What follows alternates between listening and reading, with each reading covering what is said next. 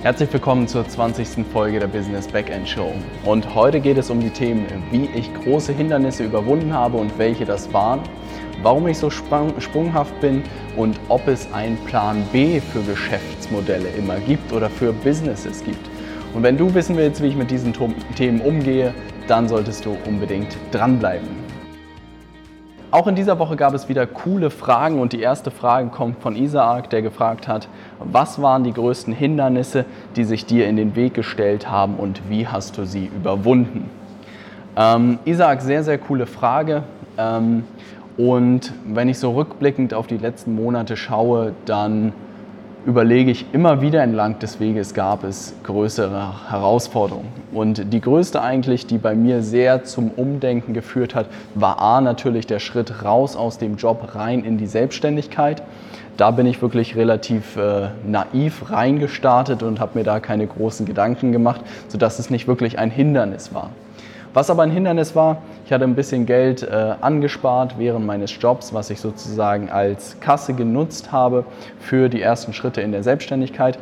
Und als aber dann dieses Geld sozusagen ausgelaufen ist und ich immer weniger sozusagen in Richtung Nullpunkt gekommen bin, da sozusagen äh, war eigentlich das größte Hindernis. Also da war ich wirklich in dem Tiefpunkt und habe überlegt, Mist, was kann ich irgendwie machen? Äh, was sind meine Möglichkeiten, um jetzt irgendwie Geld zu verdienen und irgendwie mein Einkommen auch zu sichern? Das Spannende ist an diesem Punkt und auch an diesem Hindernis ist, dass man an jeder Aufgabe eigentlich wächst und dass man mit jeder Herausforderung auch eigentlich wächst. Also das bedeutet, man hat dieses Problem und man muss sich plötzlich damit beschäftigen und der Kopf fängt plötzlich an zu rattern, automatisch. Also er guckt, welche Möglichkeiten habe ich jetzt? Und das Erste, was ich gemacht habe, ist einen Kumpel von mir anzurufen.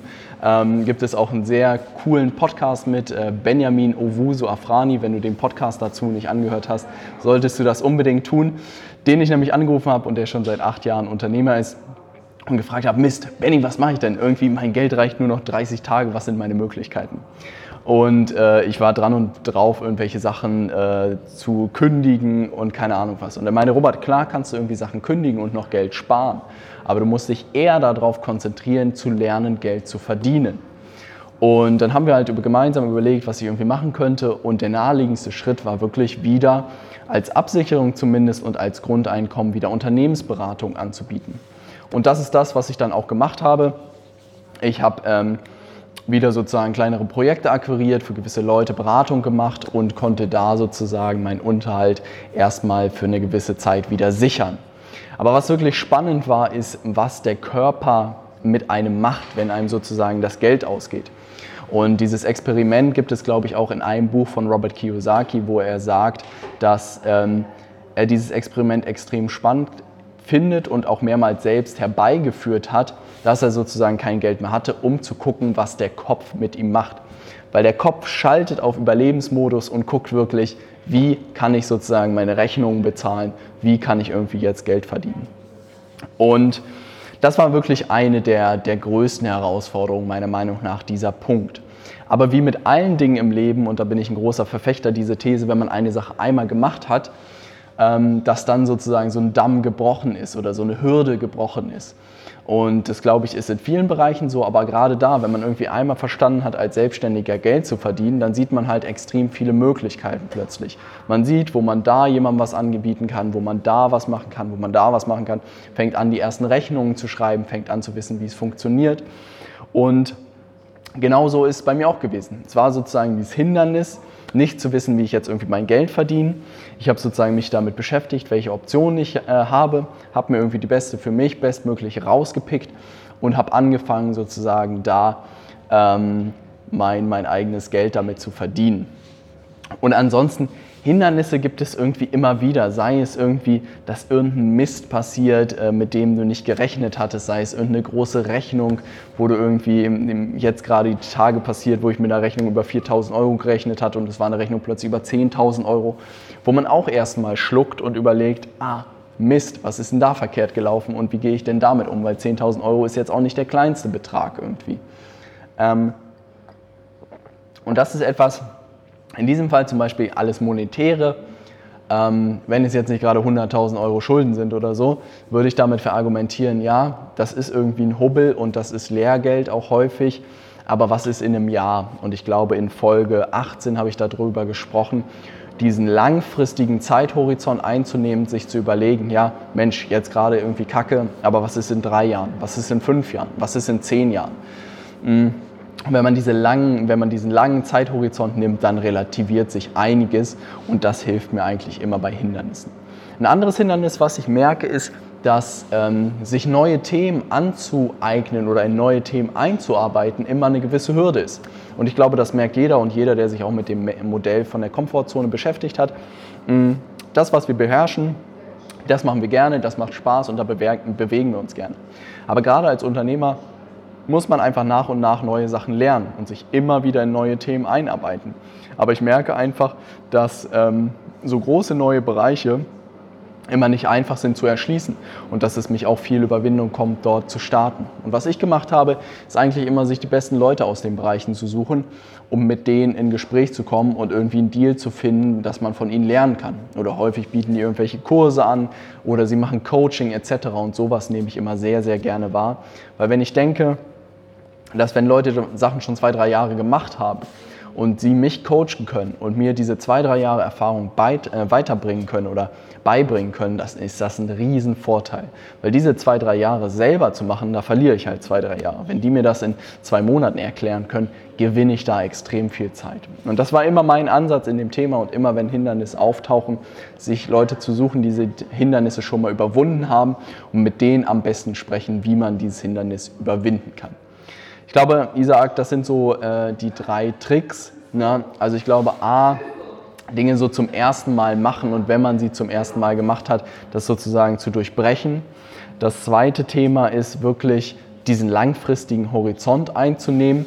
Und das dritte Thema ist, sich wirklich Spezialisten für ein Gebiet zu suchen oder die Experten in dem Gebiet zu suchen und zu gucken, wie man von ihnen lernen kann. Und ich glaube, wenn man diese drei Methoden anwendet, dann ist das eine super Möglichkeit, um irgendwie über Hindernisse hinwegzukommen. Ich hoffe, ich konnte damit deine Frage beantworten. Ähm, und dann würde ich sagen, kommen wir direkt zur nächsten Frage.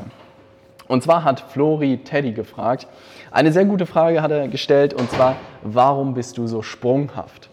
Mm, und das ist etwas, was ich in den letzten Monaten sehr häufig zu hören bekommen habe. Sowohl von Familie, von Freunden, von Kollegen, von allen möglichen Leuten. Und es gibt dazu einen extrem guten Talk. Ich habe auf der Freiheits-Business-Konferenz vor einigen Wochen einen Talk zu diesem Thema gehalten. Sei süchtig oder sei Durchschnitt. Und meine Hypothese ist, dass erst wenn ich meine Stärken beruflich richtig einsetze, dass ich dann den maximalen Hebel haben werde, um unternehmerisch erfolgreich zu sein. Was bedeutet das jetzt ganz konkret? Das bedeutet, dass ich behaupte, dass jeder Mensch eine Handvoll an Stärken hat. Also ich meine, ich habe so viel, was ich nicht kann, aber ich glaube, am Ende hat jeder Mensch irgendwie zwei, drei Sachen, die er wirklich extrem gut kann.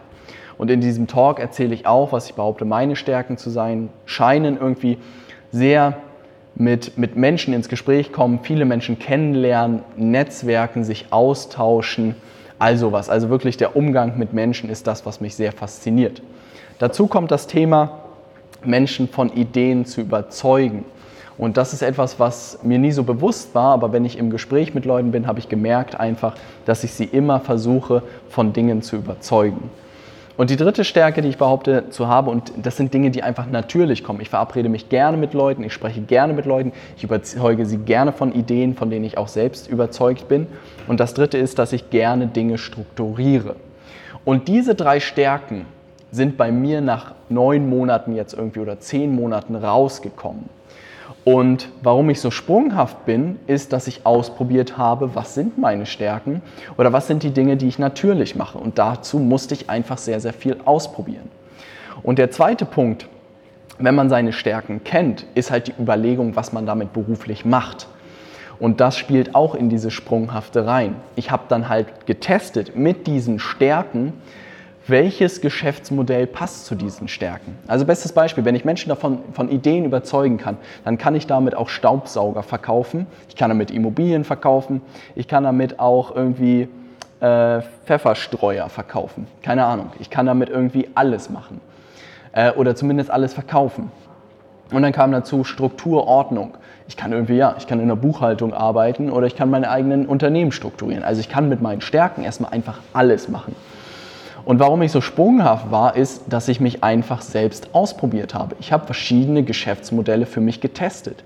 Und in der letzten Folge in äh, der Business Backend Show Nummer 19, solltest du dir unbedingt anschauen, da habe ich erklärt, welche Geschäftsmodelle ich mir angeguckt habe. Sei es das Agenturgeschäft, sei es als Händler, sei es als Coach, als Trainer, sei es weiter als Berater, sei es aber auch als, keine Ahnung, Online-Marketing. Äh, Experte. All sowas habe ich ausprobiert, diese Geschäftsmodelle, um zu gucken, welches Geschäftsmodell für mich und meine Stärken am besten funktioniert. Und wie gesagt, ich kann dir da nur den Talk ans Herz legen, den ich auf der Business äh, äh, Freiheitsbusiness-Konferenz gehalten habe, weil ich genau da mein Modell nochmal erklärt habe. Ähm, und ich glaube, am Ende sind es immer diese drei Schritte, die mir extrem geholfen haben, sehr, sehr viel beruflich auszuprobieren unabhängig von dem Angestelltenstatus, ob man angestellt, Selbstständiger oder Unternehmer ist, viel ausprobieren, viel sich angucken. Äh, das ist der erste Schritt, möglichst viel gesehen haben. Der zweite Schritt ist zu gucken, was sind die Dinge, die natürlich kommen. Also wozu muss ein keiner zwingen sozusagen. Und das ist immer, dass ich mich gerne mit Menschen treffe, dass ich mich mit, gerne mit Menschen unterhalte, dass ich gerne Menschen kennenlerne. Und das ist auch das Thema, dass ich Menschen gerne überzeuge. Und das ist das Thema, dass ich gerne Dinge strukturiere. Aber das ist etwas, was ich wirklich entlang des Weges erst nach und nach verstanden habe. Dass das meine Stärken sind und dass das Dinge sind, die natürlich kommen und ähm, dass das mir einfach Spaß macht. Und die Frage ist, wenn ich diese Stärken kenne, und vielleicht machst du die Übung für dich auch mal, die Frage ist, was man damit dann beruflich macht. Wie ich eben gesagt habe, damit kann man erstmal fast alles machen. Aber da diesen Punkt zu finden, wo ich meine Stärke maximal jeden Tag einsetzen kann, das ist das, was ich in den letzten Monaten versucht habe herauszufinden.